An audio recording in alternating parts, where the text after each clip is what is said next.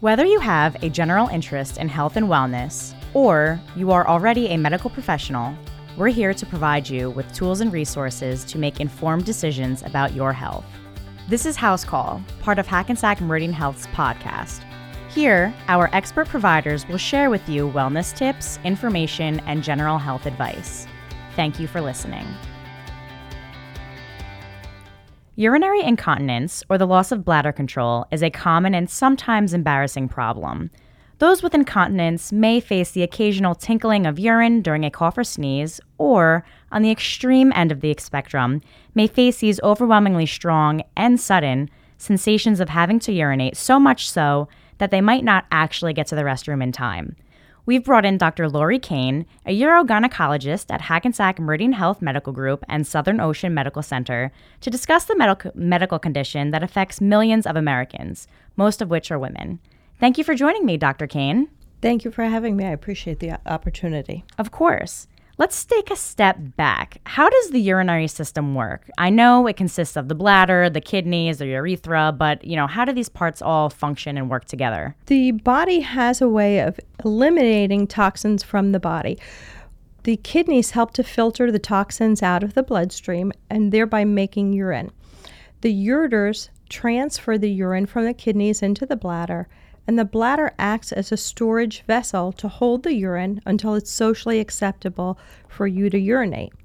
The urethra is the tube that transfers urine from the bladder into the toilet. These all work together to help keep the body functioning and also help you keep from being embarrassed out in public. How would you define incontinence other than the loss of bladder control? Is there a more technical way of describing it? For me, as a physician treating incontinence, incontinence is any time urine leaves your body when you don't want it to. For me, if urine is leaving my body and I'm not sitting on top of the toilet, that's my definition of incontinence. When I ask patients if they are incontinent or if they leak urine, very commonly they will say no. But then when you look and you see they're wearing a pad, they're clearly incontinent. Some people think leaking urine and incontinence of urine are two different things. So incontinence is really when you're not wanting to lose urine, but urine is coming out of your body when it's not expected. How does this happen? The bladder is all about physics, which might seem complicated. It's all about pressures. So the bladder should be able to stretch kind of like a balloon, to be able to hold urine that the kidneys are processing. The tube that you pee from, or the urethra, should have a high pressure in order to hold that urine in. When we have incontinence, there's either a high pressure in the bladder or a low pressure in the urethra, which is, allows urine to pass from your body without you wanting it to. Are there different types of incontinence? Yes, actually. So there's stress incontinence, which isn't when you're stressed out. It's actually when your body has increased pressure around the bladder. So say, for instance, if you're coughing, sneezing, laughing, or exercising. This is an issue where we have a low pressure in the urethra or the tube that you pee from. For urge incontinence, that's that feeling where you have to go to the bathroom suddenly and you're not able to make it to the bathroom in time. Even if there's a couple of drops coming out before you reach the bathroom, that's considered incontinence. When we have urge incontinence, that's a high pressure in the bladder where the bladder is trying to urinate before you're ready to go to the bathroom. There's also mixed incontinence, which is just a simple combination of both stress and urge incontinence. Occasionally, we'll see overflow incontinence. And overflow is when the bladder is not emptying all the way and more urine is continuing to be produced by the kidneys and the bladder just simply overflows. Kind of like if you were filling a glass up with water and you just kept pouring the water into the glass and it would overflow. Are any of these different types a little bit more common than others? We see very commonly the mixed incontinence picture where the patients will have both stress incontinence and urge incontinence. However, one component might be more bothersome than the other. So the patient will may say, yeah, I leak urine with coughing and sneezing, but my big issue is that I can't get to the bathroom in time, or vice versa. In cases like that, what we do is we treat the one that's most bothersome to the patient. Now, incontinence is more common in women than men, correct? Yes, it actually is. Um, I do only treat women as a urogynecologist, but it is a very, very common problem in women. Um, something like childbirth, uh, which definitely contributes to the problem. Obviously, only women are having that issue. But even just the hormones um, going to, through different types in your me- menstrual cycle or menopause, where we start to have a decrease in the natural hormones, can uh, promote incontinence. What are some other risk factors that could put an individual, you know, at a higher chance of being incontinent? The number one risk factor actually is age. Um, when you go through menopause, you lose the hormone estrogen, and the estrogen actually helps keep the tissues in the vagina and in the bladder strong and kind of bulkier. It also makes the bladder less irritated. So age is our number one um, risk factor for incontinence.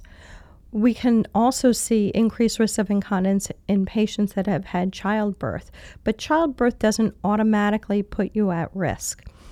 It really g- goes on an individual basis, and there's multiple factors that may add together to cause incontinence. So we may have a woman that's had no children, but she's incontinent, and we may have someone that has had many children and she is not incontinent. So it really just depends on the individual risk factors. Other things like smoking do not help, um, and patients that um, have had chronic constipation, chronic heavy lifting, that also puts them at risk. What are other symptoms that can be associated with incontinence?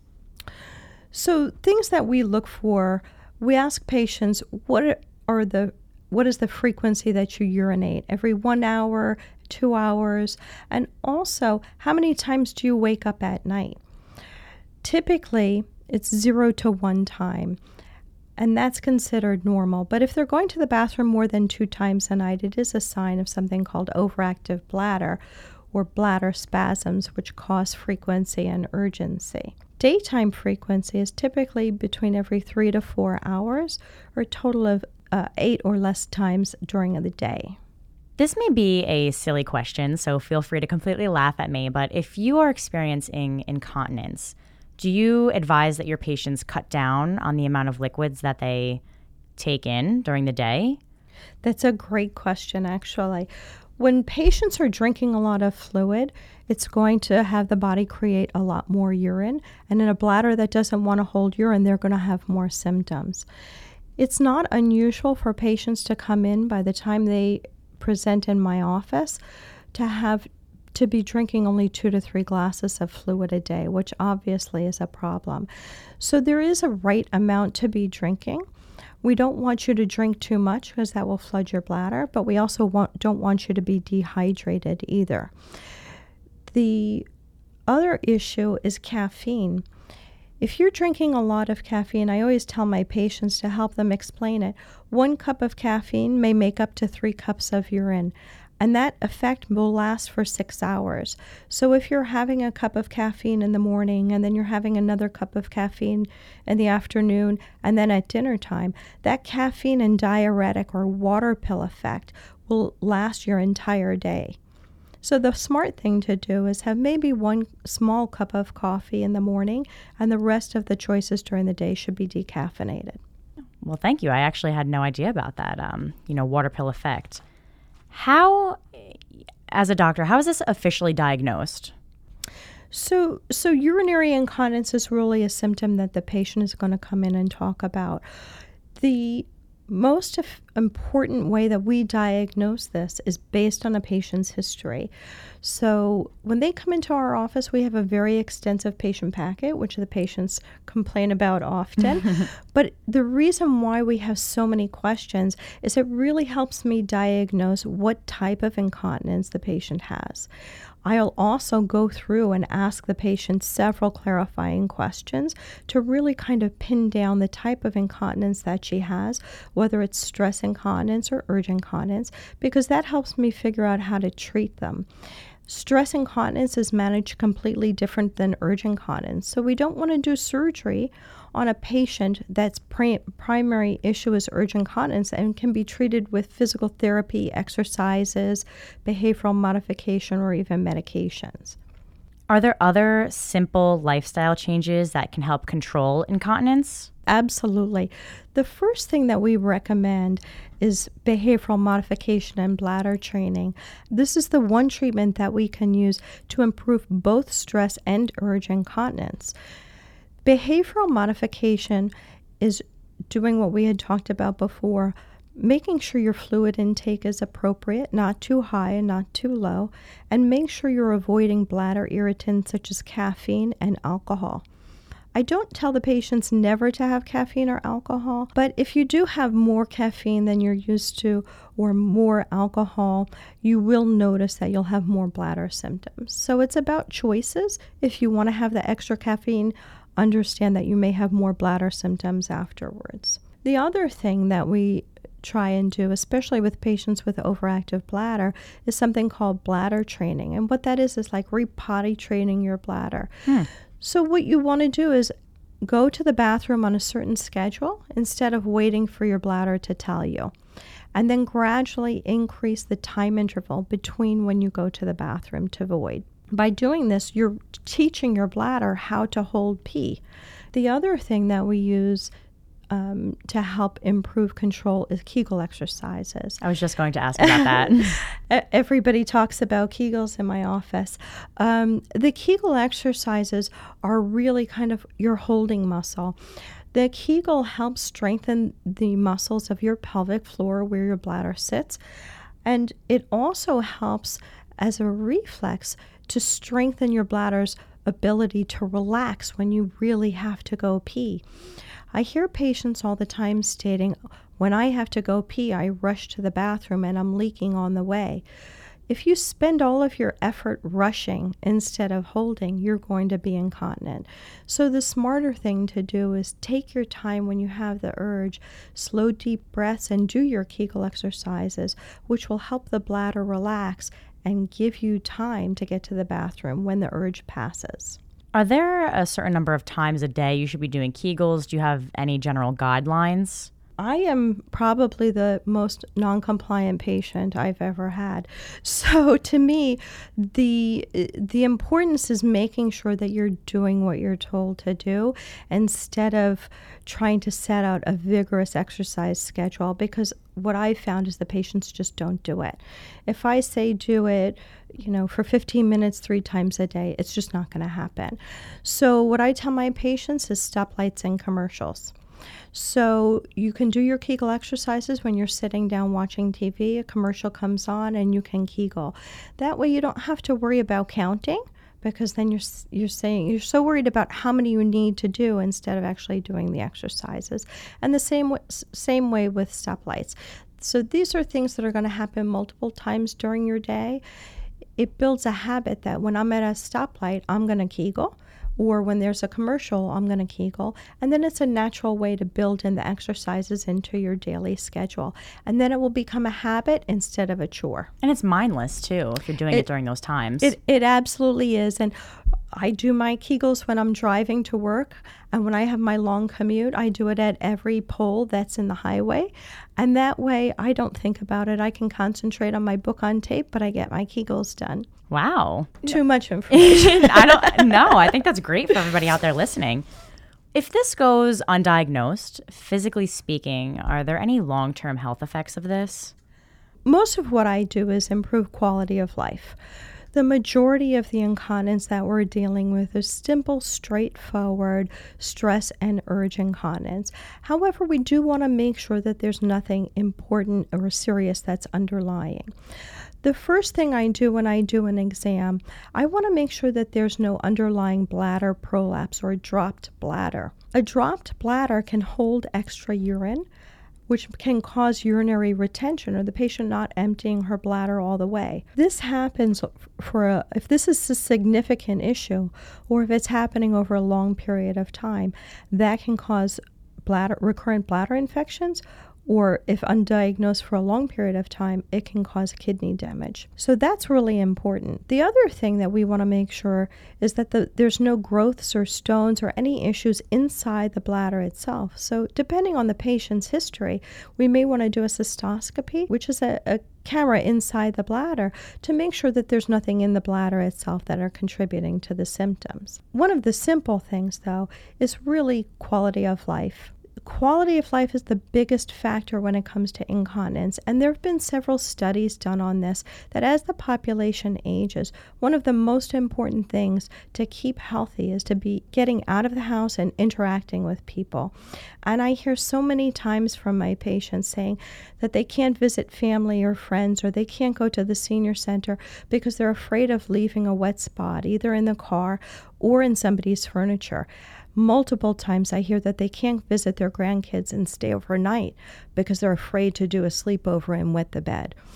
This, to me, is the biggest problem. Absolutely. It's interacting socially and making sure that you can feel comfortable going out of the house and doing simple errands and simple doctor's appointments and interacting with your friends and family to keep you young and healthy in spirit.